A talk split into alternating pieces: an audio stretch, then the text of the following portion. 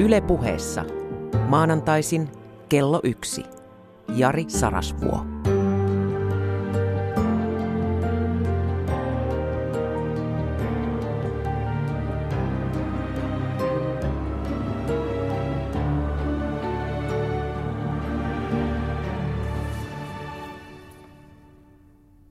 Rakas ystävä, kaikkialla maailmassa ihmiset ovat pettyneitä johtajuuteen, yhteisten asioiden johtajuuteen eli poliittiseen johtamiseen, mutta myös johtajuuteen yrityksissä, äh,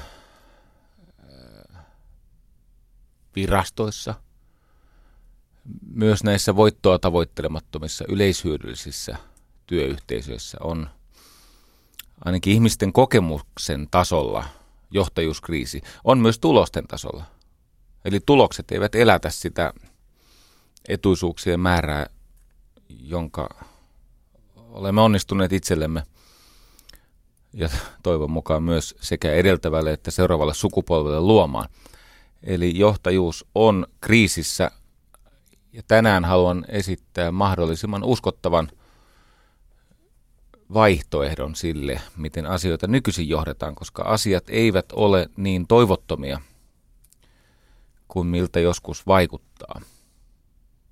Se on näin, että toden totta Anna Perhosen tässä taannoin kirjoitti jossakin, että toivo vie ongelmilta aseet. Eli toivo vähentää ongelmien valtaa. Ongelmista tuli mieleen seuraava juoksutus, joka on itsestäänselvyys, mutta vaatii silti tutkimista. Kaikki ongelmat ovat loppujen lopuksi johtajuusongelmia. Ja kaikki johtajuusongelmat ovat valtaa pitävien ego-ongelmia.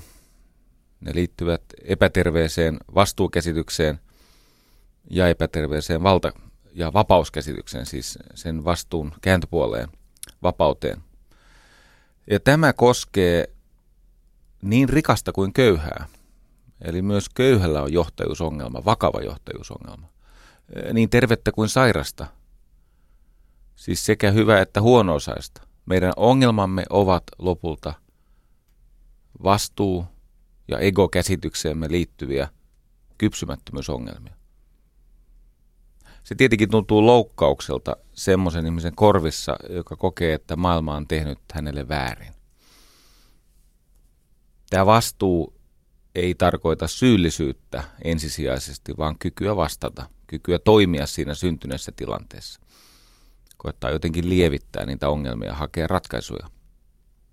Tänään puuhataan vallankumousta. Vähänkin järkevä ihminen ymmärtää, että tämä nykyinen meno ei jatku enää kovin kauan. Siis ne, jotka nykyisin pitävät valtaa, saavat haastajan, joka on niin väkevä ja niin monen eri tahon synnyttämä liittouma, että toden totta siis valta vaihtaa omistajaa, mutta se taannummeko me, niin kuin vaikka oli tässä arabikeväässä, taannummeko me äh, mielivaltaan, hirviömäisyyteen, ali-ihmisyyteen, julmuuteen, ylisukupolviseen, kaameeseen kärsimykseen, vai voimmeko me ylevöityä kohti semmoista tasoa, jossa luonto, heikommassa asemassa oleva ihminen, ylipäänsä se, mikä on arvokasta elämässä, voisi säästyä tai jopa kukoistaa. Ja ennen kuin varsinaisesti saan saarnaani vauhtiin, niin pakko tunnustaa, että monet tämän päivän väittämät tai nämä kuvaukset, skenaariot, mitä esitän, niin ne on vaistonvaraisesti vaikeita niellä, jopa vastenmielisiä. Ainakin eilisestä Jarista, mutta kyllä monesta minun tuntemani ihmisestä, jolla on paljon valtaa. Haluan siis sanoa, että se mitä kerron on hyvä uutinen. Tämä siis parent, tämä parantaa valtaa pitävien tulevaisuuden asemaa, vaikka se tarkoittaa vallan jonkinasteista menettämistä, koska vaihtoehto on kuolema. Vaihtoehto on irtiotto, siis pakeneminen siitä maailmasta tai yhteiskunnasta, siitä ihmisyydestä, jota joskus piti omanaan. Tässä on kysymys isosta paradigman muutoksesta, suorastaan murroksesta. Paradigma, mikä se olikaan? No, no se on se perususkomusten ja olettamuksien pohja, jonka päälle me maailmankuvamme äh, tornin tai paskahuusin tai mikä se sitten linnake onkin, niin me rakennamme tämän paradigmanimisen perustan, jossa on nämä meidän haastamattomat tai kyseenalaistamattomat uskomuksemme, oletuksemme, asioiden paikkansa pitävyydestä ja syy-seuraussuhteista. Ja sen päälle, päälle sitten itse kukin meistä rakentaa sen oman maailmankuvansa mukaisen kodin tähän elämään. Silloin 350 vuotta ennen ajallaskumme alkua Aristoteles totesi tietona, että naisella on vähemmän hampaita kuin miehellä. Eli tämä naisen sukupuoli tarkoittaa paitsi sitä, että ulokkeet on eri paikoissa ja tämä eritys on erilaista kuin miehellä, mutta se ilmenee myös kasvojen luustossa, siis se ilmenee siis hampaiden lukumäärässä suussa. Ja mikä on uskomatonta, on se, että läntisessä maailmassa tämä Aristoteleen väite, että naisilla on vähemmän hampaita kuin miehillä, se kesti 2000 vuotta. Kunnes joku keksi, että hei, voidaanko laskea kuinka paljon vähemmän hampaita on? Ja paljastui, että ei yhtään vähemmän, saman verran on hampaita. Mutta ajattelen nyt tätä, että 2000 vuotta siis älykkääksi tiedetyt perusfiksut ihmiset eivät kyenneet olemaan uteliaita semmoisen väittämän suhteen, että miten muka siis naisella on vähemmän hampaita kuin miehellä? Ja jos on vähemmän hampaita kuin miehellä naisella, niin kuinka paljon vähemmän naisella on hampaita kuin miehellä? Mutta kun tämä Aristoteleen totuus oli paradigma, tietenkin tästä saamme kiittää kirkkoa – Vasta kun se kirkon kuristava ote älykkäiden ihmisten kyvystä ajatella itsenäisemmin alkoi hellittää, niin joku keksi katsoa suuhun ja laskea niitä hampaita. Kuulostaa uskomattomalta. Donald Trump. Edelleen siis tomppelit.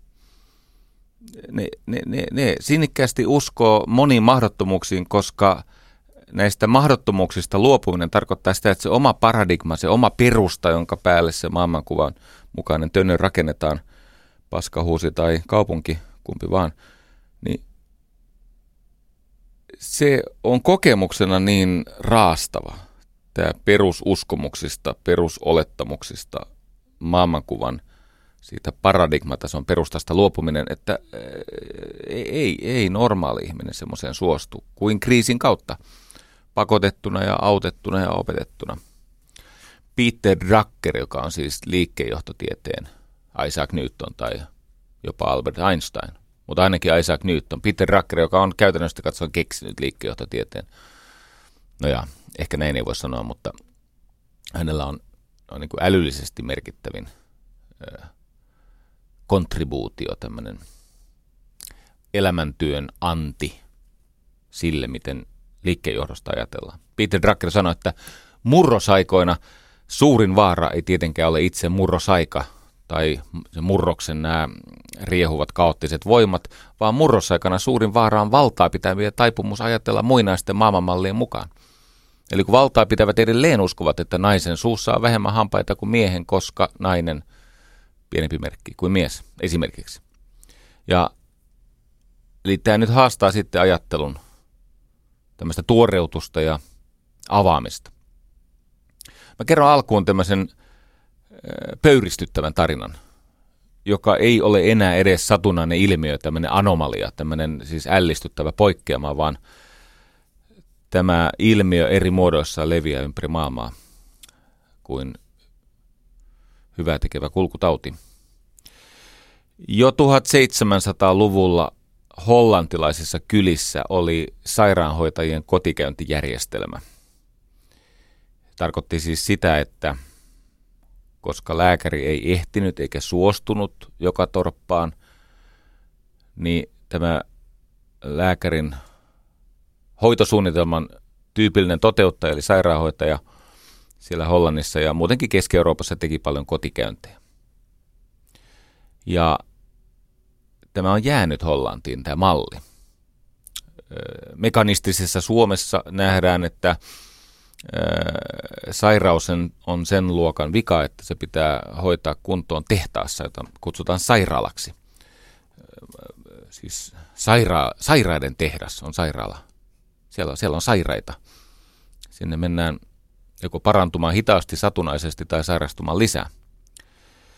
Mutta Hollannissa on tämä äh, Buurtso, Buurts, Buurtsorgin, onpas vaikea sanoa, Buurtsorgin kantamuoto ollut jo 1700-luvulla. Mutta kuunnelkaa nyt tarkkaan Suomen sotea puuhaavat, valtaa pitävät. Niin kuin Suomessa, myös Hollannissa – 1980-luvulla julkisen talouden ja julkisen palvelutuotannon päättäjät innostuivat erilaisista tehokkuusopeista, tulosjohtamisesta. Itse olen ollut taloustoimittaja 1800, 1900, yritin sanoa 80-luvun lopussa, mutta mennäs vuosisatakin heittää. Joka tapauksessa eh, siellä 1980-luvun lopussa olin taloustoimittaja ja silloin alkoi kiinnostaa kovasti nämä organisoitumis- ja johtamismallit, niiden yhteistuottavuuteen ja eh, modernisoituvan, nykyaikaistuvan yhteiskunnan muuttuviin tarpeisiin. Silloin jo kiinnitettiin huomiota, että tämä tulosjohtaminen johtaa osaoptimointiin. Ja tehostaminen toki voi parantaa tulosta, mutta sen sivuvaikutukset ovat lopulta kalliimpia kuin se saavutettu etu siinä tuloksessa. Joko kulusäästöjen tai, tai tota, lisämyynnin kautta. Ja jo 80-luvun lopussa valveutuneet asiantuntijatyöntekijät tiesivät, että äh, julkisella sektorilla on taipumus olla hyvin verkkainen ja kroonisesti väärässä ajassa – ja ihailla sitä avointa sektoria arkaisin, siis menneisyyteen kuuluvin argumentein. Muistan, kun 90-luvun alussa, kun Su- Suomessa alettiin pohtia tätä tulosjohtamista, muun muassa varhaiskasvatuksessa ja lukemattomissa muissa sosiaalipalveluiden muodoissa, niin mä mietin silloin, että miltä tuntuu olla ihminen, jonka niin kuin sisimmässä heidän on pakko tajuta, että tämä on järjetöntä. Tämähän on kokonaisuuden kannalta ihan päätäntä. Mutta silti toteuttaa, koska joku ismi tai ideologia tai tämmöinen hierarkkinen valtarakenne, mä tuun kohta siihen johtamiseen, näette kyllä, ajaa tähän. No nämä ihmiset hän joutuivat amputoimaan itseltään mielikuvituksen. Koska jos eivät olisi amputoineet, tehneet tämmöistä mielikuvitukseen kohdustuvaa äh, itsekastraatiotointa, niin se olisi johtanut siihen, että he olisivat nähneet, että mitä tästä seuraa ja miten valtavat on ne niin. sivuseuraamukset, siis sivuvaikutukset, joiden synnyttämä syndrooma eli oireyhtymä on paljon alkuperäistä sairautta suurempi. No yhtä kaikki, Hollannissa, Buurtzogissa, tässä kotikäyntiin perustuvassa terveydenhuoltojärjestelmässä, niin hallitus halusi tulosjohtamista ja sehän meni ihan huonosti. Paskahuusia ei muuten pidä nollapelin menettämisenä. Se on tämmöinen kansakielinen ilmaisu ulkokäymälälle. Silloin kun ei mistä tahansa syystä pysty tekemään viemäröityä sisäklosettia, sitten täytyy rakentaa se ulkokäymälä. Kato, tämä tulosjohtaminen siellä Hollannissa aiheutti sen, että ensinnäkin asiakkaat alkoivat siis ihan todenteolla kärsiä. Kato, kun siellä mitotettiin, että kompressiosukan vaihto saa kestää tervehty, niin kuin ensin on tervehdys, terve, tulin sisään, trum, näin karmit kaulas sisään, terve, tuli vaihtamaan kompressiosukan, ja sitten moido, sitten se hyökkää, kun jossakin äh, tota, muinaisessa Batman-elokuvassa tämä Batmanin päänäyttelijä, mikä äärä se olikaan, mutta hyökkää ikkunasta ulos tämä sairaanhoitaja, nurse. Ja se toimenpide sai kestää, muistaakseni kaksi ja puoli minuuttia. Rokotteen antaminen sai kestää viisi minuuttia. Jos joutui injektio, injektoimaan jotain. Mä en tiedä, miksi se kesti tuplat niin pitkään. Ehkä siinä piti eh, puhua ympäri se vanhus tai jotain. Mutta asiakkaat vihas sitä. Asiakkailla usein se oireilu ongelma ja heidän tarpeensa liittyivät paljon kokonaisvaltaisempaan nähdyksi tulemiseen ja varsinaisen juurisyyn synnyttämän ongelman ratkaisemiseen. Mutta niin vihasivat työntekijätkin. Tämä tehostaminen ilmeni siis sillä tavalla, että pyrittiin maksimoimaan sairaanhoitajan tota, käyttöaste, joka tarkoitti sitä, että se asiakas sai hyvin tyypillisesti eri sairaanhoitaja joka hoitokerta. Ei syntynyt mitään henkilökohtaista hoitosuhdetta ja nähdyksi tulemisen kokemusta, joka on hoitovasteen yksi välttämätön edellytys. Tämä johti myöskin siihen, että niin kun tämmöiset hätätoimena toteutetut sairaalaan viennit kasvoivat valtavasti. Lääkärin aikaa alettiin käyttää enemmän, koska vaaralliset ongelmat pääsivät kehittymään, kun näitä sairaanhoitajia ohjattiin tällä tehokkuusopilla. Ja no se johti, työntekijät alkoi vaihtaa ammattia nykyisin, nykyisin Suomessa. Sairaanhoitajat vaihtaa usein ammattia johonkin järkevämpään. Siis ei niin, että se heidän alkuperäinen kutsumus tehdä hyvää toiselle ihmiselle olisi menettänyt merkitystään, mutta se tapa johtaa sitä työtä oli alkanut tuntua niin järjettömältä, että moni vaihtaa ammattia. Opettajissa ja sairaanhoitajissa on tämmöinen vuosi vuodelta kiihtyvä pako siitä hulluudesta. Totta kai valtio, siis paitsi että asiakkaat ja työntekijät olivat ahtaalla, niin valtio joutui ahtaalla, kustannukset nousi, niin kuin Suomessa. Ja se johtuu tietenkin siitä, että sitä työtä ohjattiin sieltä rakenteesta käsin, eli vallasta käsin, rakenteesta kohti arkea. Eli kun ohjataan sieltä vallasta ja organisaatiosta, siitä rakenteesta kohti sitä hetkeä, missä ammattilainen ja asiakas kohtaa, niin sehän tarkoittaa sitä, että sekä asiakas että ammattilainen ovat lähtökohtaisesti niin kuin vähävaltaisessa, siis voimavara, voimavarojen suhteen hyvin niukassa tilanteessa ja eivät pysty ratkomaan niitä ongelmia ja tekevät semmoista näköistyötä. Ammattilaiset alkavat kokea vieraantuneisuutta ja asiakkaat suoranaista vihaa joskus.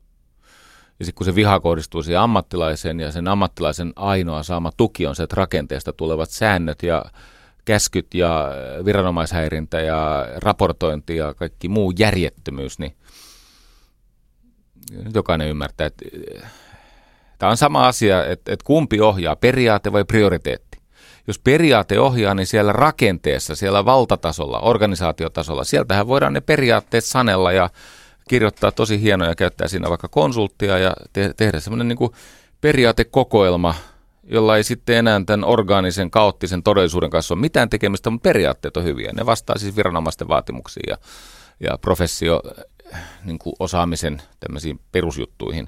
Mutta kun elämää ohjaa prioriteetti, joka vaihtelee, siis se on kaoottinen, dynaaminen systeemi, jossa prioriteetit eli tärkeysjärjestyksen eri vaiheet vaihtavat vuoroa.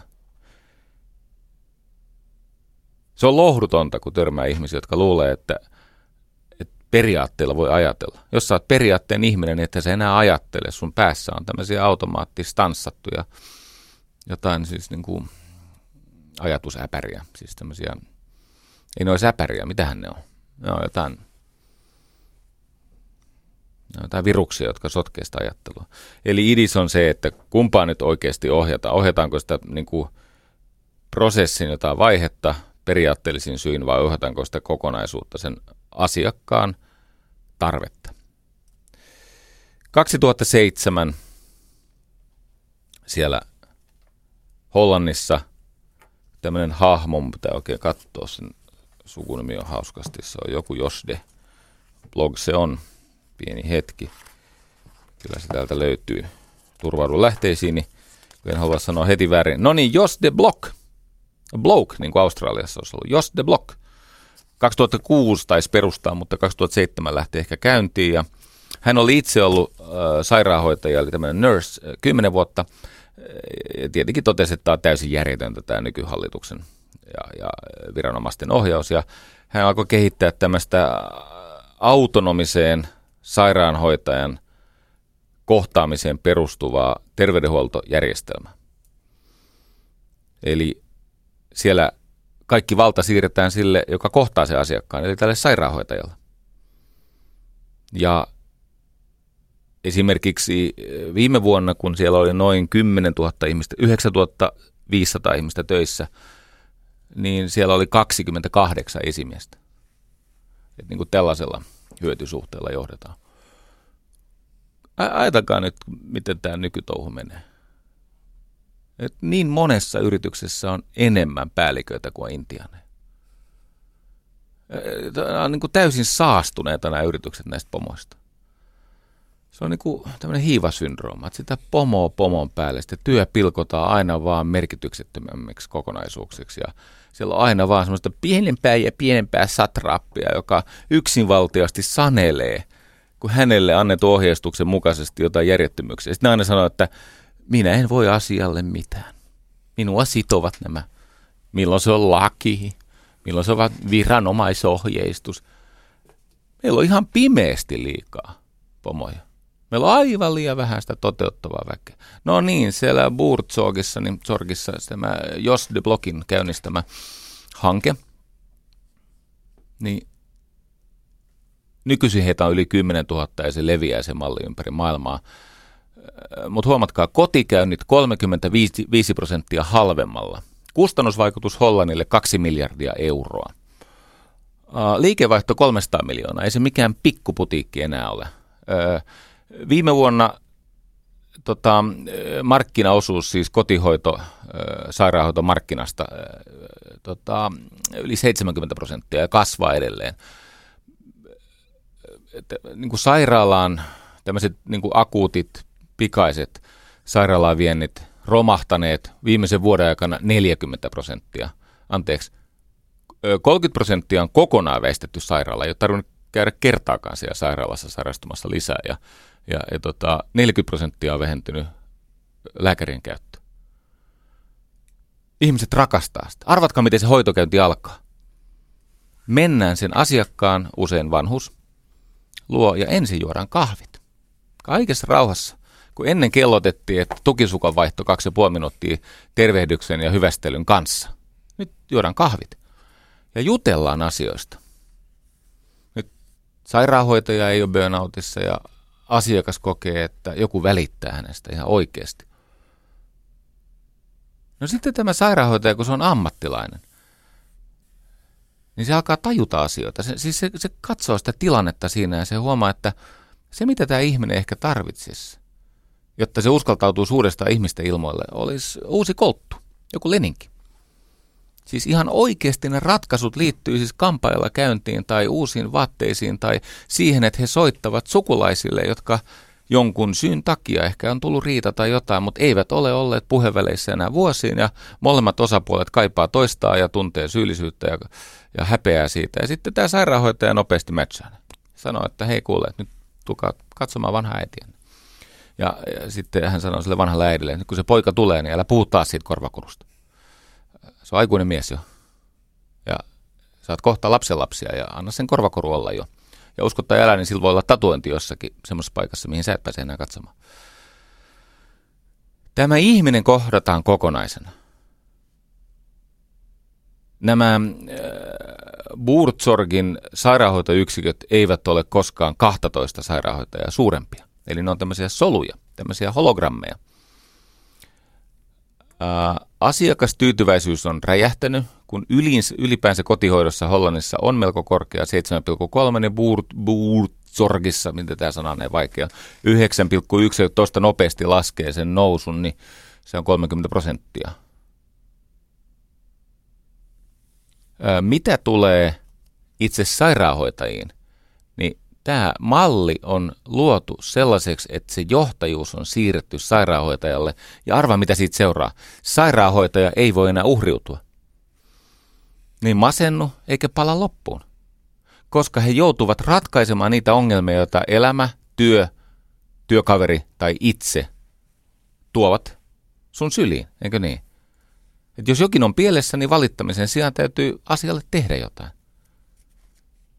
joka myöskin pakottaa siihen, että kun kaikki tietää, miten paljon sairaaloissa tai terveydenhuollossa ylipäänsä on työpaikkakiusaamista ja tulehtuneita ihmissuhteita siellä näiden ammattilaisten kesken. Nyt ei auta mikään muu kuin keskustella. On pakko ajateltava, on, on pakko ajatella kokonaisuutta, taloudenpitoa, työn järjestämistä.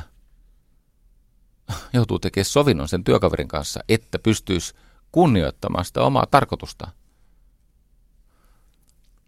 Kun aikaisemmin näitä sairaanhoitajia ohjattiin tämmöisillä ihan päättömillä ajatuksilla, kuten esimerkiksi, että pitää olla tehokas ja säästää veromaksajien rahoja, niin nyt niiden tämä ohjaava idea on se, että tehdään ihmisistä mahdollisimman autonomisia niin, että elämänsä lopussa vähän niin kuin kuolevat sitten suorilta jaloin ihanteellisesti kotiin. Tai jos on ihan pakkokädessä ja sairaalassa kuolemassa, niin mahdollisimman lyhyt kroonikkovaihe. Tämä mm, johtaminen on muuttamassa kaikkea. Siis on havaittu, että tässä mallissa mä kuvaan kohta, mikä se ajattelu siellä takana on. Siellä on aivan eri tavalla toimivat tukirakenteet, työnohjaus, keino saada apua. Siellä on tyypillistä, että vieras ihminen ei kohtaa vierasta ihmistä siinä asiakaskontaktissa, vaan tutut tapaavat toisiaan. Yksi tai kaksi sairaanhoitajaa hoitaa yhtä asiakasta niin, että sen aiheuttama stressi on vähäisempi. Se aiheuttaa tunnetta tarkoituksesta, kokonaisuuden ymmärtämistä. Painopiste ei ole pomottelussa, vaan rekrytoinnissa. Johtamisen painopiste on rekrytoinnissa. Se on sen tiimin valinnassa. Ihmiset viihtyy paremmin itsensä kanssa, työssään, asiakkaan kanssa ja ennen kaikkea työkaverinsa kanssa. Erittäin toimivia konfliktin ratkaisuprosesseja. Tämä on tulevaisuutta. Tämä on jälkiteollisen, robotisoituvan yhteiskunnan aikakauden mukaista johtamista, jonka mahdollistaa tietoverkot ja nykyaikaiset työkalut ja muut. Ja jokainen voi miettiä, kumpi on oikeasti kalliimpaa. Pakottaa se sairas ihminen matkustamaan tehtaaseen eli sairaalaan, vai se, että terve ammattilainen käväisee sairaan kotona. Kumpikohan mahtaa olla kalliimpaa? No jos sä oot julkisen sektorin päättäjä, niin sä et osaa laskea. Sä oot laskenut sen tähänkin mennessä päin.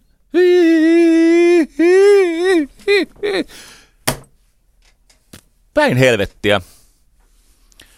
Tota, en tiedä mikä siinä on, mutta silloin kun ihminen tekee hyvää työtä, niin ja hänellä on tämmöinen yleishyödyllinen ajatus. Ja...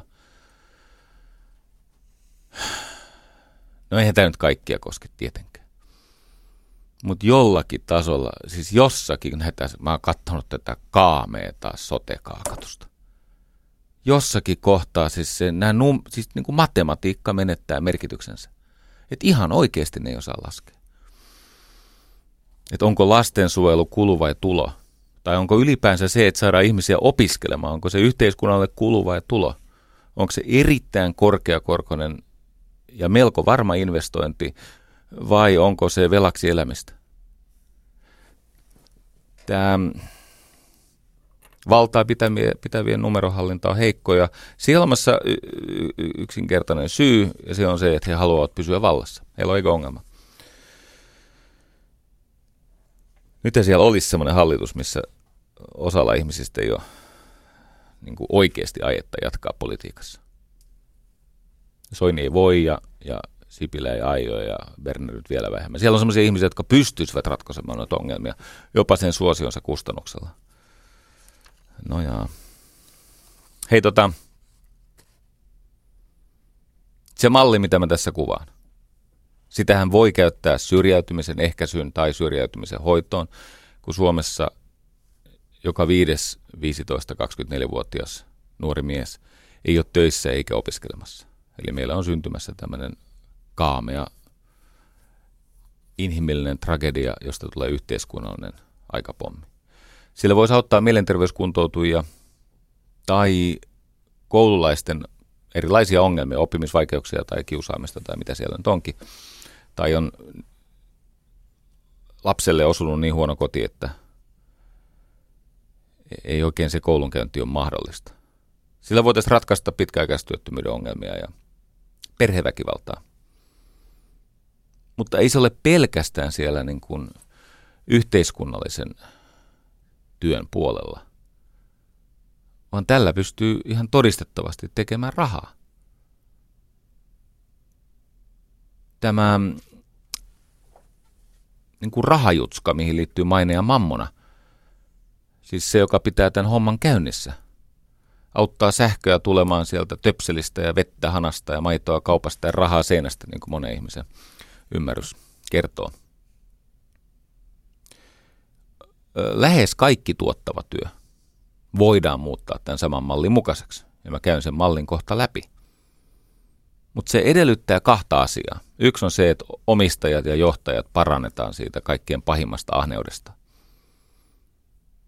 Mulla ei ole mitään ongelmaa siis ihmisen vaurastumista vastaan. Siis mä en pidä taloudellisen itsenäisyyden päämäärää huonona. Ja joku voi sattumalta jopa rikastua. Mutta ei niin, että se tulee heti, helposti, ilman riskiä eli halvalla, ja toisia ihmisiä tai luontoa tai eläimiä hyväksi käyttää. Se on musta ongelma. Mutta ei se, että joku, joka luo ympäristönsä valtavasti arvoa, saa siitä moninkertaista palkkaa entisiin koulutovereihinsa verrattuna. Ei se ole niin iso ongelma. Mutta toinen ehto, jos ensimmäinen ehto sille, että miten tämä saataisiin tämä homma kuntoon, niin että nämä tuottavuusloikat voisi tapahtua, koska niitä oikeasti tapahtuu nykyisin Ruotsissa, Tanskassa, siellä mennään jo. Äsken mainittu Hollanti, niin niitä on paljon muitakin. Siis, siis raskaassa teollisuudessa on samoja malleja käytössä, jotka tekee siis tavoitteena voitto. Sielläkin tämä työntekijöiden autonomia ja välimies tai tämän niin kuin keskijohtoportaan niin kuin poistaminen ja se, että valta annetaan niille ihmisille, jotka tästä hommasta nyt kuitenkin tämän niin kuin hyvän tai huonon tekee. Mulla on semmoinen lista, missä on tämmöisiä yrityksiä. Siellä on eri toimialoilta. Ei, ei tämä rajaudu toimialoihin. Se on helppo nähdä tuolla mielenterveyskuntoutujien tai sairaanhoidon tai perhetyön tai sosiaalitoimen puolella, mutta se toimii myös bisneksessä. Mutta kaksi ehtoa. Yksi on se, että johtajat ja omistajat parannettaisiin siitä pahimmasta ahneudesta, siis siitä ahneudesta, jossa he saavat ansiotta ja toisten kustannuksella niin paljon. Ja sitten toinen on, on se, että valtio, virastot ja työelämän kartelliinstituutiot muutetaan uudestaan yleishyödyllisiksi laitokseksi. Nämähän ei ole nyt yleishyödyllisiä laitoksia, ne on oman vallan ja sen oman tontin tota, suojeluun viritettyjä putiikkeja. Ja niin käy aina lopulta. Ensin se on ollut rehellistä, yleishyödyllistä palvelua, ja sitten loppujen lopuksi siitä on tullut niin suuri mahti, että valtaa pitävät on tullut hulluksi.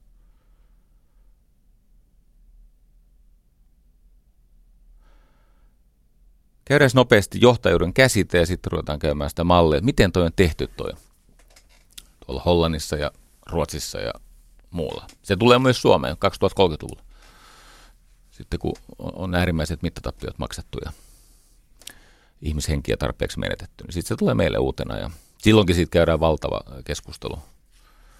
Ihan, ihan mieletön keskustelu. Mistä tunnistaa suomalaisen? No siitä, että suomalainen mekastaa siis kuusi tuntia päivässä somessa, että Suomessa ei keskustella. Joo. No niin, Siis johtajan tehtävä on antaa tehtävä, jonka tehtävän toteuttaminen sit puolestaan antaa turvaa, valtaa ja velvollisuuksia. Antaa tunnetta mielekkyydestä ja kuulumisesta ja totta kai hyvinvointia. Johtaja paitsi antaa tehtävän, hän synnyttää merkityksiä. Eli mikä on se tarina tehtävän takana. Että se on mielekäs ja se palvelee jotain suurempaa tarkoitusta kuin omistajien voitto. Johtaja synnyttää halua seurata, ja oikea johtaja ansaitsee sen vallan, mikä hänelle syntyy, koska hänellä on annettavaa. Valejohtaja. Hänellä ei ole mitään muuta kuin se autoritäärinen asema josta käsin hän vetoaa sääntöihin tai asemaansa tai valtaansa. Johtaja synnyttää itsessään ja muissa halun se, niin kuin paitsi seurata, niin myös ylittää rajansa. Johtaja luo siinä työyhteisössä tämmöistä transcendenssin, kohottautumisen kaipuuta. Ja tietenkin sen johtajan tärkein tehtävä on työyhteisön kulttuuri, koska sieltä tulee tuote ja asiakas ja se, että se homma pysyy laillisena ja laadukkaana. Johtajan niin kuin primääri vaikutuskanava on se salainen sopimus, jonka perusteella ihmiset stressattuna toimivat. Et silloin kun ulottuvilla olisi se helpompi vaihtoehto tai itsekäämpi vaihtoehto tai se vaihtoehto, josta säännöt ja niiden tulkinta ei rankaise, mutta se silti teet oikein. Kulttuuri on siis salainen sopimus, ihmiset harvoin hahmottaa sitä. Se on harvoin tämmöinen eksplisiittinen, auki keskusteltu tai määritelty. Usein sitä ei voikaan määritellä. Kulttuuri on salainen sopimus siitä, miten ihmiset stressin alla toimivat. Ja voidakseen johtaa kulttuuria, niin johtajan on itse suostuttava luopumaan hänen omaan persoonallisuuteen liittyvistä kiintymyssuhteista. Hänen on siis muututtava. Sanon tämän tarkemmin. Hänen on murruttava, jotta hän saisi muuttua toiseksi, kehittyä. Tulokset tulevat toipumisesta, niin kuin ensi viikolla erityisesti osoitan. Eli johtajan on lempeästi hyvästeltävä itsessään niitä piirteitä ja taipumuksia, joihin hän on epäterveesti kiintynyt. Eli hän on omaksuttava jotain, mikä tuntuu pelottavalta. Ja tämän esimerkin kautta johtaja luo sen moraalisen velvoitteen muille muuttua, murtua, kasvaa, kehittyä, jotta heille voidaan siirtää valtaa ja jakaa suurempi osa siitä syntyvästä euromääräisestä lisäarvosta. Hyvin usein tämä johtajuus ilmenee taipumuksena ää, suhteutua, siis taipumuksena niin kuin suhtautua vastuun käsitteeseen normaaliväestöä syvemmällä tavalla. Okei, okay. esimerkki.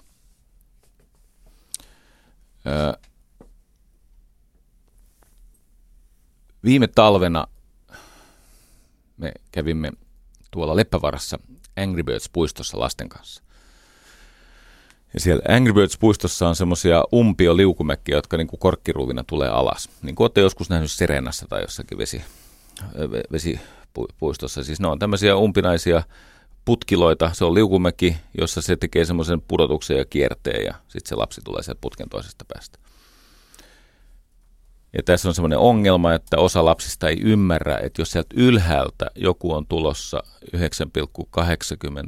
9,81 sekuntia tai metriä tota, kertaa sekunti toiseen, siis tulossa niin kuin kiihtyvällä tahdilla on tulossa päin alas, niin sieltä alaosasta ei voi ryömiä sinne putkeen. Siis se on yksisuuntainen putki, tiedätkö? Yksisuuntainen. Ei mennä, ei mennä vastaan sitä liikennettä, koska kun ne toiset lapset tulee sieltä koko painovoimallaan kengät edellä, varsinkin talvisaikaa, kun ne kengät on kovempia ja painavampia ja muutenkin on liukkaampaa, niin kun ne osuu hampaisiin, niin sehän on niin kuin, se tulee ikävä. No niin, olimme semmoisessa puistossa ja sitten,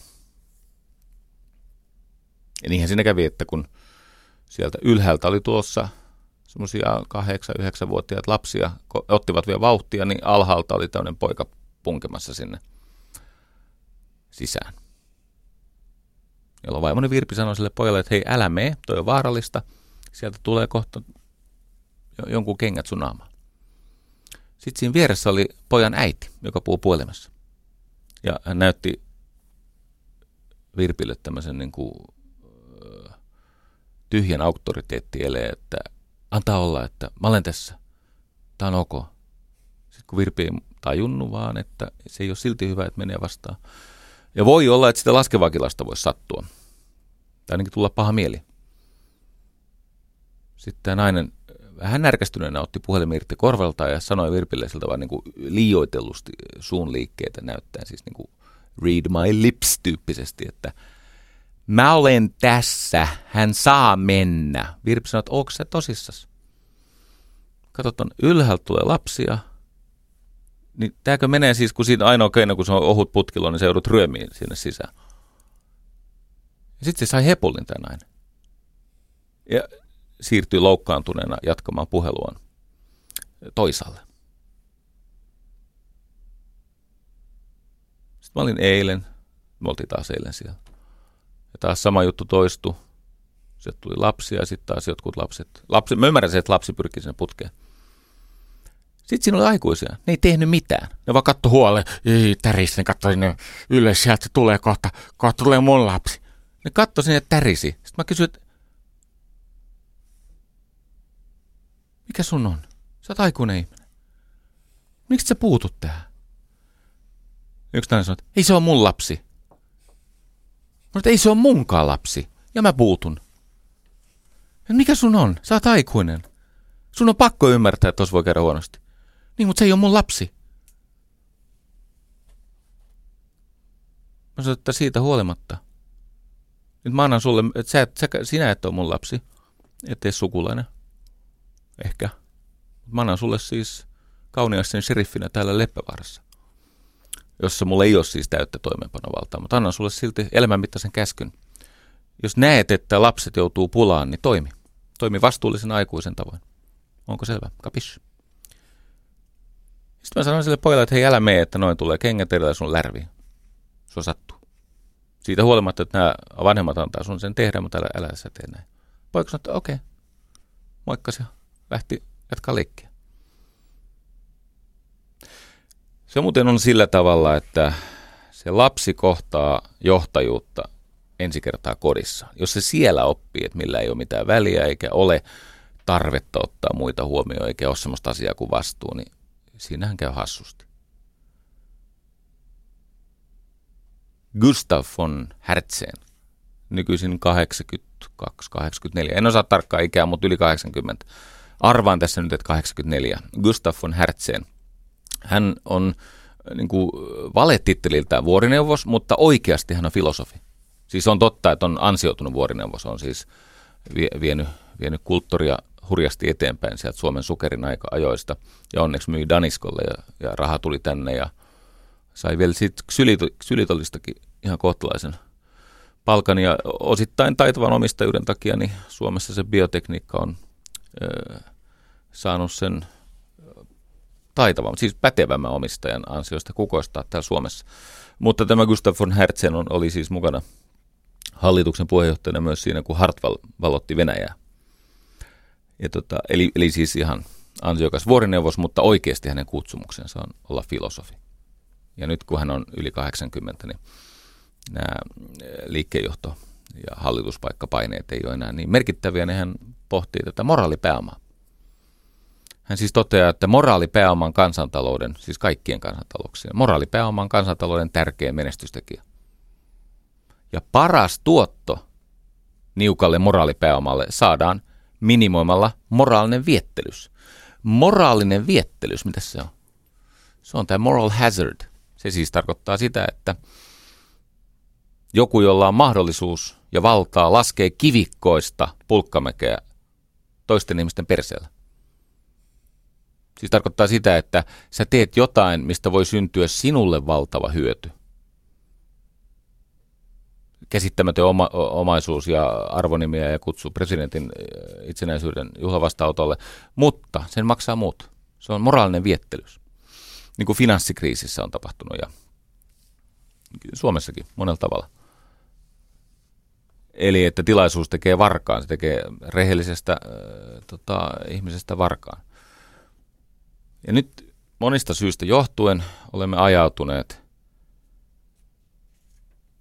siitä alkuperäisestä, silloin kun asiat meni hetken aikaa hyvin, toisen maailmansodan jälkeen, eli silloin elettiin tämmöistä plussumma-ympäristöä, niin me olemme ajautuneet jo jonkun aika sitten takaisin ikävä kyllä sinne nollasummaan. Eli minun voittoni on pois sinulta me emme enää ole siinä tilanteessa, missä molemmat voittaa, mutta koska mä otin riskiä ja raadoin enemmän ja olin paikalla ensin ja on ehkä onnekas muutenkin, niin mä saan vähän enemmän kuin sinä. Mutta nykyisin se on siis hyvin usein nollasumma, eli mä saan, koska sulta otetaan. Ja yksi syy, miksi me olemme ajautuneet sinne nollasummaan, on tietenkin taitava, siis hyvin taitamaton omistaminen. Eli nyt kollegoille, kun ollaan omistajia, niin tämmöinen viesti, että yrityksen hallitus ei ole johdon resurssi, vaan se on päinvastoin. Johto on yrityksen hallituksen työkalu. Eikä sille johdolle tarvitse maksaa niin paljon. Paitsi jos on itse ostanut hirveästi osakkeita ja perustanut se yrityksen. Mutta ei, ei, ei ne mihinkään lähde, jos niille maksaa vaan esimerkiksi kymmenen kertaa enemmän kuin työntekijälle. Tämä Gustav von Hertzen on kirjoittanut, kirjoitti muuten yli 20 vuotta, tai noin 20 vuotta, ei kun yli, semmoisen 450-sivuisen teoksen kuin The Spirit of the Game. Navigational Aids for the Next Century, eli pelin henki. Eli miten päästään sieltä nollasummasta takaisin plussummaan ja sieltä aletaan kerryttää sitä moraalista pääomaa, jonka varassa tämä homma voi sujua. Muuten, jos paikalla on vielä joku tämmöinen uskonnollisessa krampissa oleva ihminen, ette ole siis ymmärtäneet lopettaa minun kuuntelemistani, niin näin Jumalasta sairaana poikana haluan ilmoittaa teille Gustav von Herzenin sanoilla, kun hänkin on Jumalasta sairas. Kun tässä on tullut näitä, että onko homo ihminen, onko hänellä ihmisen oikeudet ja, ja voidaanko ajatella, että kärsivän ei olisi pakko menettää kaikkea arvokkuuttaan siinä vääjäämättömässä loppupelissä. Että esimerkiksi meillä voisi olla mahdollisuus arvokkaaseen kuolemaan, jota ei pidä siis sekoittaa holokaustiin millään tavalla eikä, eikä mihinkään joukkomassa murhaa, vaan siis siihen, että kroonisesti ja lopullisesti terminaalivaiheeseen ajautunut ihminen ei joutuisi kärsimään niin paljon. Gustav von Herzenin san- sanoin, hän siis ohimennen sivua rakkauden kaksoiskäskyä. Rakkautta Jumalaan ei voi erottaa lähimmäisen rakkaudesta, joka on parasta plussumma-peliä. Terveisiä Gustavilta. Valettoimeltaan vuorineuvos, nykyinen filosofi. Ystäväni ja työkaverini Arto Siurua toi minulle todella vastenmielisen näköisen kirjan. Ensinnäkin tämän on sen kirjoittanut joku ranskalainen La Louks. La Louks. La Lou. La Lou on kaverin nimi. La Louks. Frederi. Sitten tässä on vielä lukee, että esipuhe Forward by Ken Wilber. Jos oikeasti haluat sotkea joskus päätäs, niin koita opiskella Ken Wilberin integraaliteoriaa, niin toivottavasti et ole mieleltäsi hauras, koska voi olla, että tarvitaan ulkopuolista apua. Se on haastava. No niin, ja sitten tässä lukee nokkelasti Reinventing Organizations. Ja uskottaa elää, tässä on tämmöinen tietokoneen näppäimistön kuva ja perhosia.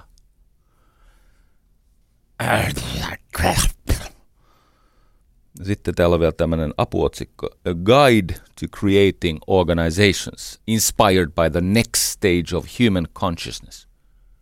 Ei lukuun. Ei lukuun. Ei koskaan tämän.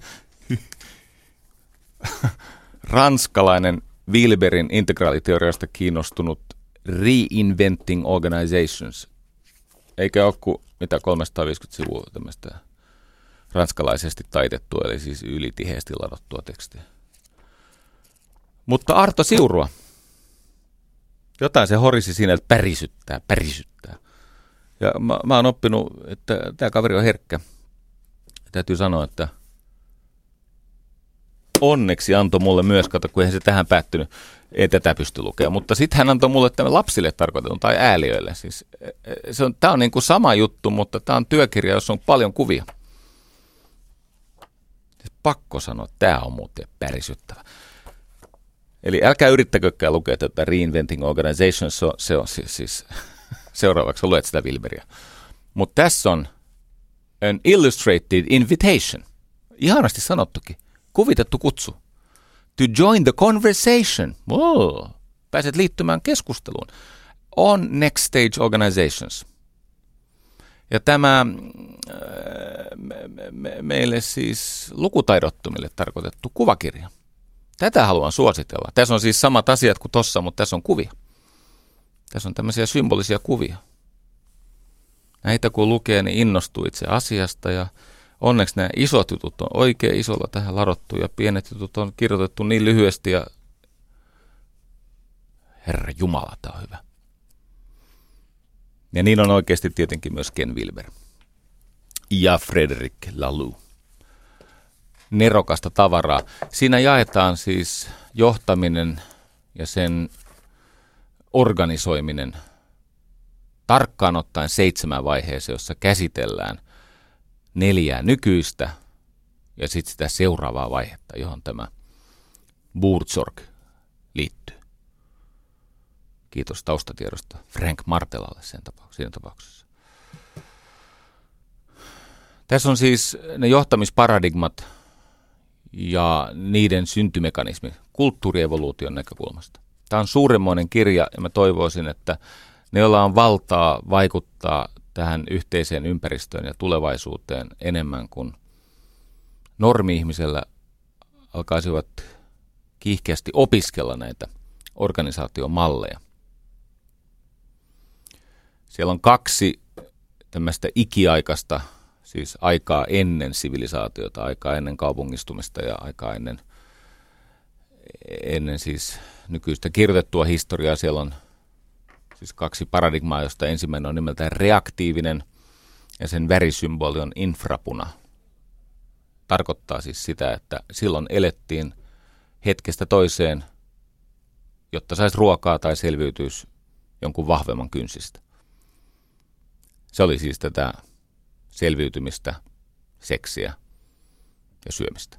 Ei juuri muuta. Kulttuuri kehittyi siinä ajassa niin huonosti, että itse asiassa ihmiskunta oli menossa sukupuuttoon. Ja sitten toinen ikiaikainen johtamismalli on maaginen, johon liittyy tämä taikauskona ajattelu, että pilvet seuraavat minua, koska henget ovat suosiollisia ja siihen liittyy siis ylipäänsä siis luonnossa esiintyvien ilmiöiden tulkinta tämmöisiksi niin kuin maagisiksi mekanismeiksi. Se oli kulttuurievoluution lähtökohta. Alettiin uskoa näkymättömään esi-isiin ja erilaisiin luonnonvoimiin, joilla oli persona, eli siis jumali. Ja tässä mallissa, jokaisella näillä organisaatio- ja johtamismallilla tai paradigmalla on väri – ja tämän väri on magenta. Magenta, mikä väri se on? Jos sotket vi- vaale, vaaleanpunasta ja violettiin, saat magenta. Siitä tulee magenta. No, sieltä vaan katsotte. Täällä on tuottamisportaassa epäilyä, mutta kyllä se sieltä löytyy. Sitten on neljä sellaista, jotka liittyvät tähän aikaan. Ja mä käytän tämän loppulähetyksen sen kuvaamiseen, että miten nämä on kehittynyt, mikä on kunkin vaiheen tämmöinen äh, tunnuspiirre, mitä hyvää niissä on? Ja mikä meillä on vääjäämättä edessä? Ja sitä pienemmällä muutos siirtymäkustannuksella, mitä enemmän me luovumme niistä epäterveistä kiintymyksistä.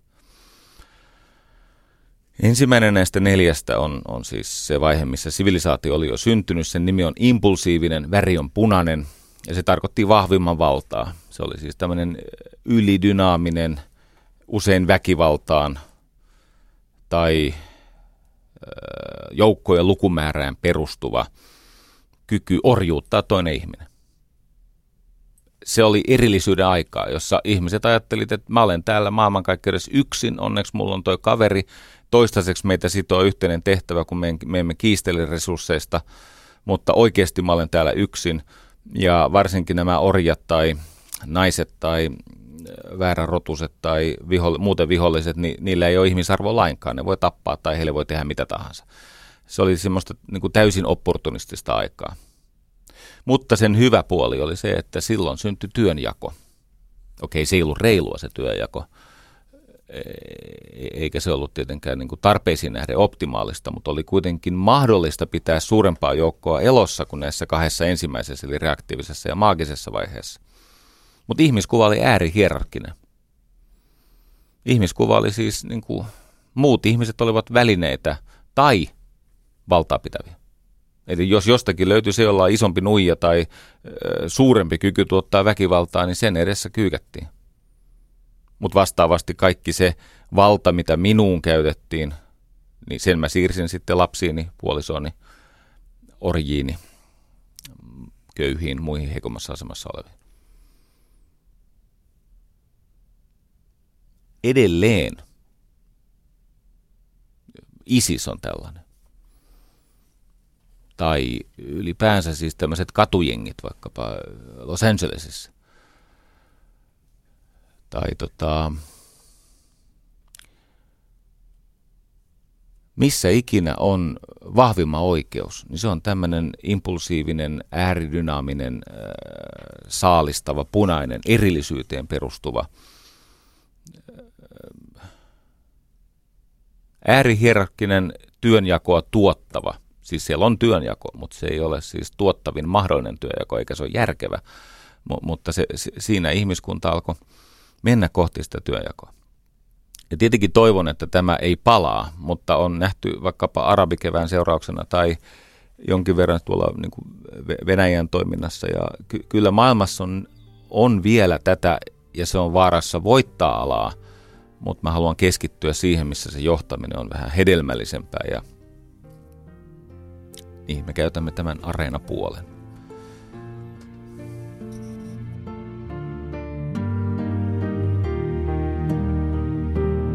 Ylepuheessa Jari Sarasvuo.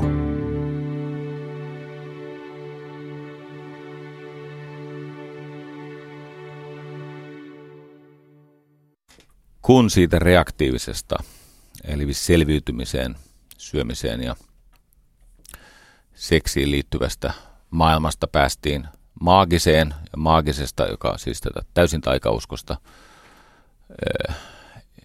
esiyhteiskunnallista, esi, esisivilisaatiota. Päästiin siihen sivilisaation ensimmäiseen vaiheeseen, eli impulsiiviseen, joka on tämä vahvimman valta, perustuu äärihierarkiseen erillisyyden käsitteeseen.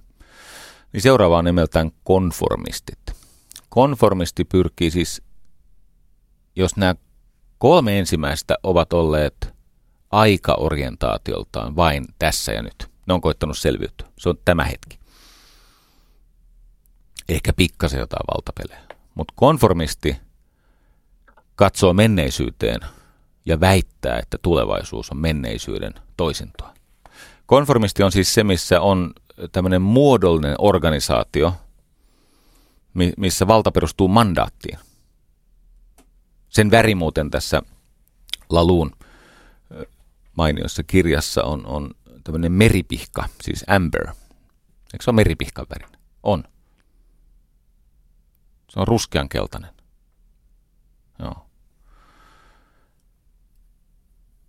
Se on hyvin jäykkä. Tuottaa luokkayhteiskunnan, siis tuottaa ihmisille tämmöisiä siis organisaatiohierarkioita ja tasoja, yhteiskuntaa luokkia. Sen, äh, si, siinä siis työnjako jatkuu, eli, eli menee, menee niin kuin eteenpäin, äh, kehittyy, mutta vihamielinen innovaatiolle usein, siinä on se ajatus, että Jumala antoi minulle vallan, eli kuningas on Jumalan sijainen maan päällä, tai sitten Jumala on sanellut tämmöisiä sekavia, epäjohdonmukaisia ja, ja, tota, detaljeiltaan ristiriitaisia tota, väittämiä, jotka, jotka me olemme poliittisen prosessin kautta koonneet tämmöiseksi kirjastoksi, ja ne, jotka osaa lukea, voi päättää, mitä Jumala haluaa. Niillä on tämmöinen ajatus. Mutta tässä oli kaksi merkittävää hyötyä. Yksi on se, että prosessit muuttuivat toisinnettaviksi. Siis se äh, kyky tuottaa arvoa eli hyötyä, jotain tulosta, alkoi olla ennustettavampaa. Eli tämä äh, impulsiivista organisaatiota äh, niin kuin stabiilimpi työnjako, jossa oli siis luokat tai kastit tai tämmöiset niin kuin ammattikohtalot. Jos synnyit, synnyit maanviljelijäperheeseen, niin pysyit maanviljelijänä. Ja jos synnyit kauppiasperheeseen, niin ehkä jatkoit kauppiana. Mutta se kuitenkin mahdollisti siis sen, että, että nämä niin kuin, päästiin ensimmäistä kertaa jonkinnäköisiin tuottavuusvaikutuksiin, jotka ei ole enää riippuvaisia sen niin kuin ympäröivän maailman laupeudesta, sadosta tai siitä, että kukaan ei tullut kirveen kanssa kylään, niin kuin joskus viikingit tekivät. Yhteiskunta alkoi kehittyä tämän varassa, mutta tänä päivänä me elämme vielä tässä konformistisessa, siis ää, muotoon ja, ja, ja niin kuin formaaliuteen, malliin sidotussa maailmankuvassa. Iso osa organisaatioista on tämmöisiä, siellä on tämmöinen staattinen organisaatiokuva tai kartta. Ja, ja, ja tota, tässä ei ole hirveästi innovaatiota, koska tämän orientaatio on menneisyyttä. Tässä säännöt syrjäyttää ajattelun. Tämä on, tämä on niin kuin tämä suomalainen virastokulttuuri, tämmöinen bysanttilainen, siis äh, tsaristinen ajatus siitä, että virkamies tietää paremmin kuin minä, miten mun lasta kannattaa kasvattaa. Tarkka ottaa mun kohdalla olen sitä mieltä, että virassa olevat varhaiskasvattajat tietävät niin paljon varhaiskasvatuksesta, että mielellämme kuuntelemme. Joo, on olemassa virkamiehiä, jotka tietää enemmän, mutta verottaja esimerkiksi ei tiedä enemmän kuin minä, miten maksetaan lisää veroja, siis enemmän euroja. Verottaja haluaisi, että mä maksaisin vähemmän euroja, eli hoitaisin vähemmän näitä yhteiskunnan heikkousasia. Jos verottaja saisi päättää, niin kaikki kuolisi nälkään, sairauksiin ja kylmään. Jolloin mä joudun päättää yliverottaa. Mä joudun niin kuin sinne Kuopion pahuuden pesään, niin mä joudun lähettää viestejä, että ei näin, että tämähän johtaa siis äh, heikon heittelejättöön. Joo, mutta siellä on tämmöinen kuvitelma näissä konformistisissa organisaatioissa. Jotenkin mä ajattelin, että se semmoinen niin kuin jäykkään organisaatioajatteluun ja rakenteesta käsin tulevaan von Oben ohjaamiseen, siihen ei olisi paluuta. Mutta näyttää olevan, koska nämä virkakoneistot tietenkin taistelee elojäämisestään ja ne käyttää sitä äh, niin kuin huonon lainsäädännön ja, ja siis on sekä helvetin huonosti kirjoitettuja lakeja että vielä huonommin toimeenpantuja lakeja. Ne käyttää sitä syntynyttä perusteetunta äh, niin kuin valtaa aggressioon. Suomihan vilisee näitä. Näitä tämmöisiä, jotka estää työtä ja hyvinvointia ja sit ne pahimmat on tosi touhukkaita. Me tulemme seuraavaan. Ja se on jo hyvin lähellä sitä, ja nyt me tulemme niihin vaikeisiin ajatuksiin. Eli siellä on saavuttamiseen perustuva organisaatio ja johtaminen, sen väri on oranssi.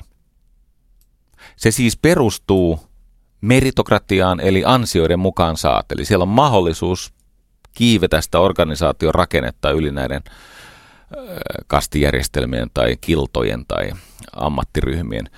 Siellä on, siellä on vahva painotus yrittämisessä tai yrittäjyydessä. Meritokratiassa palkitaan ihmisiä, jotka ansioituvat se on hyvin tilivelvollinen, eli ihmisiä mitataan ja joillekin se mittaaminen on jopa siis virheellisen perusteen äärisuotuisaa, niin kuin esimerkiksi se, että tämmöisistä windfall-pörssivoitoista ei pitäisi maksaa siis järjettömiä optiokorvauksia. Että ei ne tietenkään oikein ollut ne niin kuin monopolistisen energiayhtiön ihan kusipäiset tota, optiovoitot, jotka oli windfallia. Siihen liittyy moni, moni, moni tekijä, jotka eivät johtuneet johtajista. No, mutta ei se mitään. Ah. Toisaalta taas niin se verotettiin niin tehokkaasti, että sitä paitsi ovat sijoittaneet takaisin ja ei, ei, ei se, ei se, niin kuin, ei se niin paha asia kuin valtaosa siitä pahuudesta, missä, mitä nyt tuolla saa erilaisissa tahoissa todistaa. Mutta yhtä kaikki, tämä oranssi eli saavuttamiseen perustuva systeemi, niin se on innovaatiovetonen, se on yrittäjävetonen, se on siis ihmisen ansioihin ja osaamiseen perustuva palkitsemis- ja ylenemisjärjestelmä. Hyvin tehokas. Ja tuottanut käsittämättömästi vaurautta, hyvinvointia, auttanut köyhiä, auttanut myös niitä, jotka ei ole päässyt mukaan tähän Mutta tässä, ja, ja tietenkin viet nyt tiedettä eteenpäin, ja tässä on erittäin paljon hyvää, mutta ongelma on se, että aika on ohi. Koska se hyvä on saavuttanut huippunsa, ja nyt se on jo ehkä pari vuosikymmentä laskenut. Että tämä monimutkaisuus on edennyt siihen pisteeseen, että näitä saavuttamisen jälkeisiä krapulatiloja ei meinaa luonto eikä yhteiskunta eikä ihminen enää kestää. Eli vaikka innovaatio, tilivelvollisuus ja meritokratia ovat hyviä asioita, niin kyllä se varjo on se, että luonto tuhoutuu ja ihminen ei meinaa jaksaa. Ja sitten tämä systeemi on myöskin luonteeltaan sellainen, että se ei välttämättä ole mukaan ottava. Se ei siis, kaikki ihmiset eivät ehdi siihen junaan. Se aikataulu on heiltä salattu ja he me, päätyvät sinne asemalle myöhässä tai täysin väärälle asemalle ja he ovat ehkä käyneet kouluja, mutta ei, ei, ei siellä ole siis juna kulkenut enää vuosikymmenen. Edelleen AMK kouluttaa siis semmoisia ammatteihin, missä niin kuin tehtaillaan köyhiä ja työttömiä ja katkeria ja niin poispäin. Se ei joudu pelkästään siitä, että jotkut menestyy. Mutta tämä on hyvin stressaava tapa ja johtaa liian suuriin sivuhaittoihin. Meillä on jäljellä kaksi. Eli kaikki tähän astisessa mallissa olevat hyvät puolet tai äh, niin kuin yhteistä hyvää ja dynamiikkaa ja lisäarvoa synnyttävät puolet, ne on edelleen käytössä, mutta nyt tarvitaan jotain muuta. Ja se jotain muuta on tämmöinen pluralistinen, siis se on vihreä värittää. Älkää sotkeko tätä mihinkään poliittiseen. Mutta siis vihreä tarkoittaa, tämä pluralismi tarkoittaa siis sitä, että se on moniarvoinen. Ja siinä missä tämä oranssi eli saavutus näki maailman ja ihmisen ja yhteiskunnan koneena, että ne oli mekanistisia, niin tässä vihreässä eli pluralistisessa mallissa nähdään yhteiskunta perheen ja erityisesti yritysperheen, jossa ihmisillä on enemmän puhevaltaa, niillä on enemmän ratkaisuvaltaa, niillä on enemmän niin kuin lupa puuttua asioihin, kertoa niistä tai korjata niitä. Ja tämmöinen pluralismi on johtanut siis kokemukseen siitä, että tässä on niin kuin osallisuutta, että mä oon mukana jossain arvokkaassa – Mä saan vaikuttaa asioihin. Tässä on siis kolme erityistä etua. Yksi on se, että valta siirretään sinne, missä se vallankäyttö on ratkaiseva. Eli siis tämä empowerment, tämä valtaistaminen tai voimaannuttaminen. Siis se, että annetaan valtaa sille ihmiselle, jonka pitäisi pärjätä siinä asiakkaan tarpeiden ja asiakkaan ongelmien ratkaisussa. Toinen on se, että tässä johdetaan siis kulttuurilla, jota ajaa arvot. Tämä on siis arvoihin perustuva ja arvoista voimanlähteensä löytävä kulttuuri. Ja niistä arvoista pystytään puhumaan ja ne liittyy usein ihmisarvoon ja tämän ihmiskuva on ihan erilainen. Et siinä missä tämä edellinen oranssiorganisaatio, niin ihminen on koneen osa, siis se on, se on semmoinen, joka niin kuin on sitä paremmin, mitä enemmän sen panosta voidaan niin kuin tehostaa. Sen käyttöä voidaan tehostaa. Tässä on kysymys jo toisenlaisesta.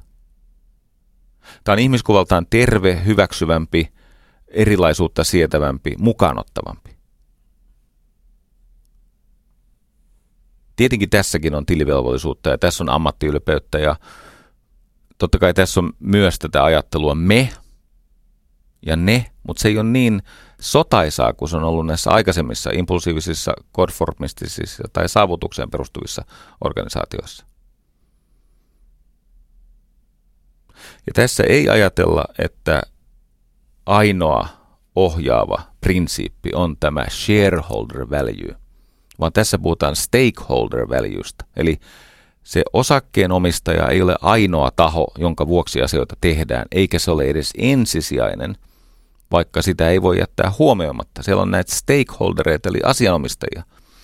Nyt me tulemme siis siihen, mikä on olennaista, on siis henkilöstö – totta kai sen motivaatio ja kyky oppia ja tehdä laadukasta työtä kovissa paineissa. Asiakas, sehän maksaa kaiken. Sitten on yhteiskunta. viranomaiset, luonto, kumppanit, kilpailijat, kaikki, joiden hyvinvointi ruokkii tätä. Ja tämä on ihan toisen, ajat, toinen, toisen tason ajattelua kuin tämä osakkeomistajien omaisuuden arvon, tuoton maksimointi ja turvaaminen, joka on itsessään niin kuin perseidellä puuhun kiipeämistä. Totta kai mä itsekin uskon, että omistaminen on ratkaisevaa, omistaminen on oikein, osakepääoma on omistajan antama velka yritykselle, jota yrityksen pitää hoitaa sekä niin, että se osakepääoma on turvassa, että se tuottaa. Totta kai tämä on itsestäänselvä asia, mutta tätä ei tule tuhota ahneudella, eikä mekanistisella yksioikaisella maailmankuvalla, vaan tätä pitää johtaa oikein, koska siellä on, kyse on näin, että yhteiskunta on tärkeämpi kuin omist, osakkeomistajan ahneus. Tai henkilökunta, tai asiakkaat. Ja tämä on helppo osoittaa, ihan siis keisseistä.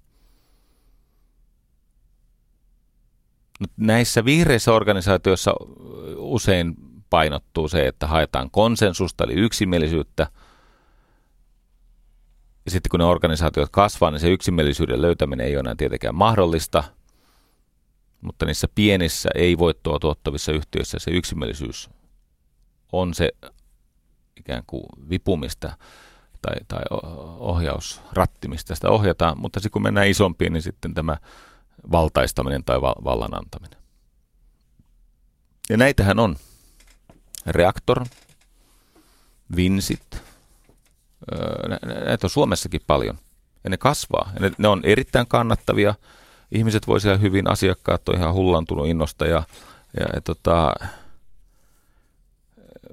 ka- ka- kaikenlaista hyvää seuraa.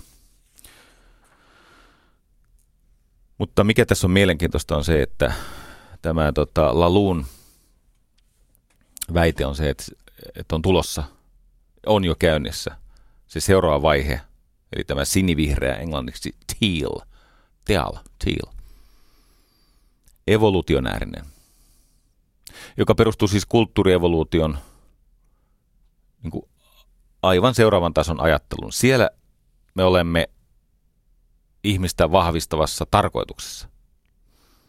Siellä me olemme tässä niin kuin, tämä Burzo, Burzorg oli hyvä esimerkki siitä, että ää, meillä on yksi visionäärinen perustaja, alun perin neljä sairaanhoitajaa ja alle kymmenessä vuodessa 10 000 ihmistä, liikevaihto 300 miljoonaa ja, ja säästää siis yhteiskunnan kuluja 35 prosenttia. Ihmiset on erittäin tyytyväisiä työpaikkaansa ja niin poispäin. Ja tässä ihmiskuva ja ihmisen kehitys on aivan uudella tasolla. Tässä on kysymys enemmän siitä, että ymmärtää, kuka minä ihan varsinaisesti olen.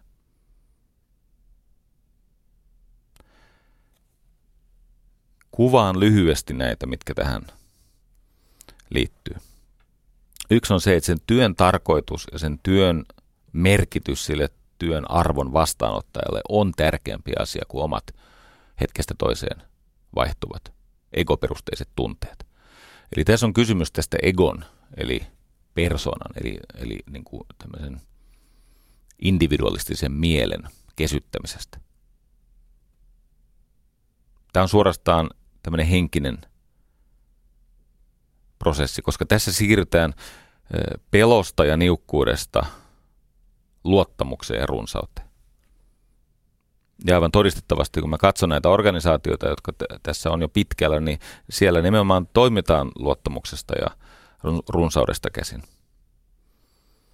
Eli nämä ihmiset kesyttäessään egoansa – niin ne oppii minimoimaan sitä kontrollin tarvetta ja sitä, että miltä mä näytän ja ö, olenko mä joka hetki niin kuin maineasemaltani tai, tai tota, istunko mä joukkoon. Eli se tämmöinen niin kuin ohjauspiste siirtyy voimakkaasti sisälle. Se ei enää, sä et ohjaudu enää sieltä ylpeydestä ja ahneudesta ja kateudesta käsin. Toinen, näiden ihmisten tämmöistä moraalista kompassia äh, tavallaan jalostetaan. Et jos vielä näissä vihreissä organisaatioissa ihmiset tarvitsivat valtavasti niin kuin työnohjausta valmennuksen muodossa, että pysyttäisiin edes vähän aikaa samassa suunnassa, niin tässä se ihmisenä kasvaminen kytketään siihen asiakkaalle annetun arvolupauksen tai hyötylupauksen tarkoituksia ja siihen, miten se liittyy sun tunteisiin, miten se liittyy sun arvojärjestelmään. Et onko se, missä mä oon mukana, palveleeko se suurempaa hyvää? Onko se niin kuin moraalista ja olenko mä uskollinen itselleni sille, mikä, minus, mikä on minulle pyhää? Ja onko tämä, että musta tulee enemmän se ihminen tämän työn kautta, jota on aina vaan helpompi hyväksyä ja rakastaa, jota harvemmin tarvitsee vihata ja hävetä. Ja tästä tullaan siihen kolmanteen deal-organisaatioiden johtamismalliin, että emme enää ole siinä erillisyyden harhassa vaan ihmiset alkaa tajuta, että me olemme kaikki kytköksissä toinen toisiimme, syvällä, syvällä tasolla. Ja kysymys ei ole mun elämästä, eikä mun tärkeydestä, eikä mun tarpeesta, vaan kysymys on meistä, maailmasta, tulevaisuudesta. Sellainen syvä, sisäistynyt liikahdus sisällä siihen suuntaan, että me olemme, minä olen toinen sinä.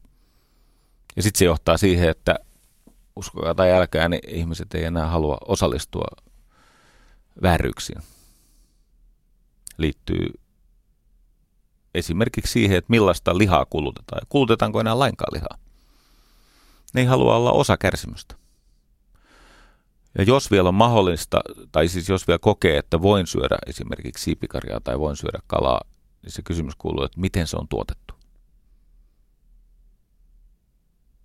Ja tämmöisen evolutionäärisen organisaation johtamismalli on vastuukäsitykseltään niin laaja, että nyt ihan oikeasti kiinnostaa, niin kuin Gustav von Herzenia, joka tekee paljon esimerkiksi äh, työtä tuolla siis puolisalaa, tuolla tota, etsivän nuorisotyön ja äh, erilaisissa äh, perhetyön muodoissa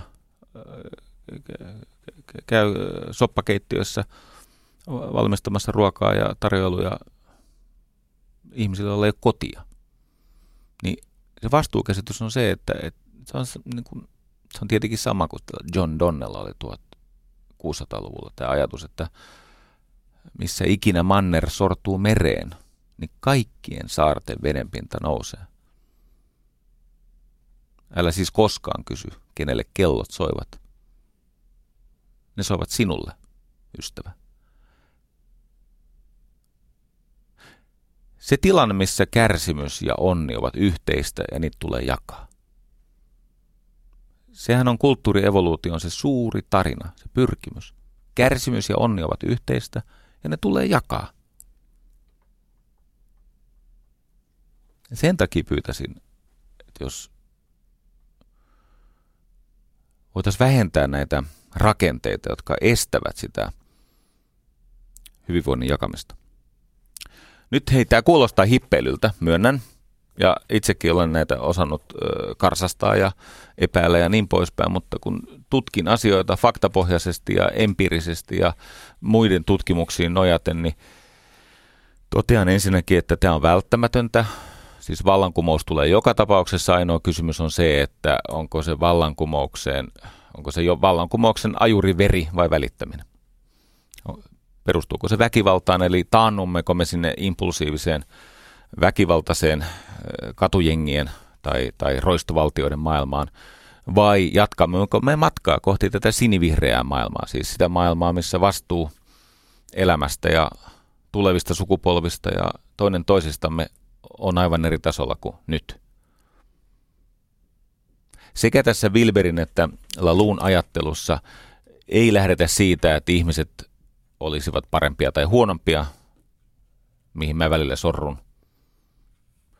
Täytyy oikein julkisesti sanoa, kun tämä Donald Trump on siis, hän valehtelee kroonisesti, hän on laiska, hän ei halua valmistautua siihen tehtävään, johon hän pyrkii. Hän, hän on vihamielinen, tota, hän sortaa heikommassa asemassa olevia ihmisiä, siis tahallisesti satuttaa sellaisia ihmisiä, joilla ei ole hänen, niin kuin, hän on siis kyvytön kumppaneilleen vaarallinen paska, jossa jätkässä kiteytyy koko demokratian kriisi. Kato siis, sehän voi olla oikeasti näin, että kansa haluaa tämmöisen valehtelevan, laiskan, ilkeän, kyvyttömän, kumppaneille ja vaarallisen ihmisen. Mutta mä joudun pyytää anteeksi. Mulla on taipumus, joka johtuu minun ylimielisyydestäni. Mä sain Armas J. Pullalta viestiä. Tuskin oma nimi. Oon lukenut joskus Armas J. Pullaa. Mutta yhtä kaikki, niin Armas J. Pulla lähetti viestiä, että hei, toi on kuitenkin ylimielisyyden huippu, toi Trumpin kannattajien muotittaminen. Olet oikeassa, armas J. Pulla. Se ei ole ainoastaan muotittamista, se on motittamista. Se on mun puoleltani pahuutta. Se, että mä määrittelen ne joksikin, niin hetken kuluttua siitä muotittamisesta tulee mottitilanne, siitä tulee piiritystilanne. Ja jos vaikka onkin niin, että ihmisten osattomuus ja kauhu kanavoituu johonkin tämmöiseen opportunistiin – niin ei meidän tule hylätä niitä ihmisiä, jotka ihan oikeasti siinä maailmassa, missä järki-ihminen haluaa jatkossakin elää, määritellä ihmisiä huonommaksi. Ei ihmiset ole toisiaan parempia tai huonompia, ne vaan toimii eri tavoin, kun kompleksiteetti, eli maailman ristiriitaisuus ja monimutkaisuus kasvaa. Eli tässä ajattelussa, kun lähdetään sieltä reaktiivisesta, maagisesta, impulsiivisesta, konformistisesta, saavutuksiin perustuvasta, pluralistisesta ja lopulta tähän evolutionääriseen, niin tässä kompleksiteetti, eli monimutkaisuus, ristiriitaisuus, tietynlainen kaoottisuus, että on vaikeampi hallita asioita. Kun se kasvaa, niin ihmisillä on taipumus operoida, eli toimia niissä tilanteissa eri tasoilla. Ja johtajuuden tehtävä – on auttaa ihmistä eteenpäin tässä. Siis johtajuus on tämmöistä ihmisen potentiaalin näkyväksi tekemistä. Eli se, mikä on aluksi olematonta, eli ei vielä ole, se ei näy, se ei ole läsnä. Se, mikä on aluksi olematonta, niin siitä tehdään e- ensin epätäydellinen versio. Eikö niin? Olemattomasta epätäydellistä. Eli siitä tulee olevaista, siitä tulee näkyvää, mutta ei se valmis ole. Ja se, että ihmisen motittaa tai määrittelee tai muotittaa tai, tai toteaa hyväksi tai huonoksi ja jakaa vuohia lampaisiin ja niin poispäin, joka mulla on, se, on ylimielisyyden, siis eikö niin, ylpeys on kierroutunutta alemmuuden tuntoa ja ylimielisyys on tämmöisen minäparka ihmisen tapa suojella sitä haurasta, hätääntynyttä tunneelämäänsä tuomitsemalla muita. Eikö niin se on ylimielisyyttä? Asshole. Sen takia mä oon niin tarkka tässä Trump-luonneanalyysissä. Kysymys on siitä, että vähän vähältä johtajuus, joka määritelmällisesti tarkoittaa sitä, että otat vastuuta asioista, joista sua ei mitata, tai joiden pieleen menemisestä ei moitita, tai otat vastuuta asioista, joiden onnistumisesta sua ei palkita. Se, joka on tilivelvollinen itselleen asioista, joista hän ei ole tilivelvollinen muulle maailmalle, se on johtaja niin kuin oikeasti. Hänessä on johtajuutta. Hän kutsuu itseään ja toisia ihmisiä esimerkkinsä kautta kasvuun. Ja ajatus on auttaa ihmisiä kullakin kulttuurievoluution, siis organisaation kehitysasteen tasolla, sille tasolle, jolla se kompleksiteetti, tämä monimutkaisuus, ristiriitaisuus, kaoottisuus vielä tuntuu mahdolliselta – toimia. Siis että sä, sä pystyt, sä säilytät toimintakyky siinä kaauksessa ja kompleksiteetissa. Osa, osa pääsee hyvin korkealle ja osa jää johonkin ja mitä väliä silloin. Kaikilla on luovuttamaton ihmisarvo ja he ansaitsevat, eikö niin, turvaa, toivoa, kaikkea sitä, mikä on niin kuin hyvä, toimeentuloa. Ja se, että joku ei tajua, minkä takia työelämän sisällä ihminen – kehittyy nopeammin kuin työelämän ulkopuolella muuttuviin tarpeisiin vastatakseen. Se, että joku ei tätä tajua, niin mitä siitä raivoamaan? Osalla ihmisistä on intressi valehdella ja osa on vaan niin, kuin niin ne on niin tämän niin kuin jutun sotkemia, että he eivät vielä näe. Mä kuulen jatkuvasti sisäpiirikaikuja yritysmaailman kehitystahdista. Mä oon siis paikalla, kun näitä tapahtuu. Ja ensinnäkin siellä, missä lisätään tavallisen ihmisen vapausastetta, luotetaan ihmiseen. Että se ihmiskuva on luottavainen niin kuin näissä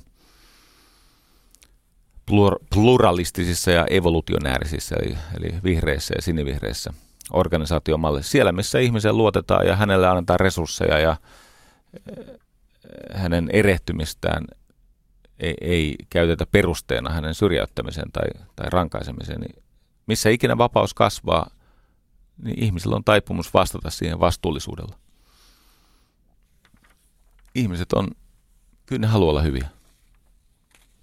Tämä people over profit, että ihmiset ovat tärkeämpiä kuin tulos. Näitä on paljon. Eikö niin? tämä Charlie Kimin perustuva Next Jump, jossa sisään tuleva ihminen, hänellä antaa lupaus. Tämä on elinikäinen työsuhde. Sä, sä oot täällä niin kauan, kun sä itse haluat olla. Sä et voi saada kenkää. Tämä elinikäinen tuo, työsuhde. Next Jump, eikö niin? Se on tämmöinen vihreä organisaatio. Tai ystäväni ja esikuvani Anssi Leppänen, joka tekee tämmöisiä kotiteattereita. Se tekee niitä siis ensisijaisesti luodakseen ainutlaatuisen elämyksen asiakkaalle, jos siitä joskus ehkä saisi kulutkin pois. Se olisi kiva, mutta se ei ole syy tehdä niitä.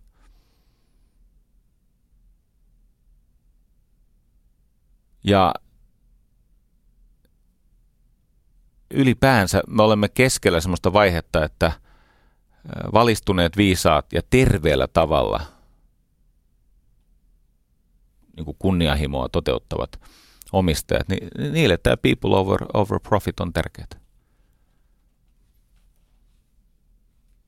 Se, että sulla on etiikkaa ja rakkautta itse elämää kohtaan, enemmän kuin himoa rahaa kohtaan. Se tekee kuule siellä sun täällä tulosta.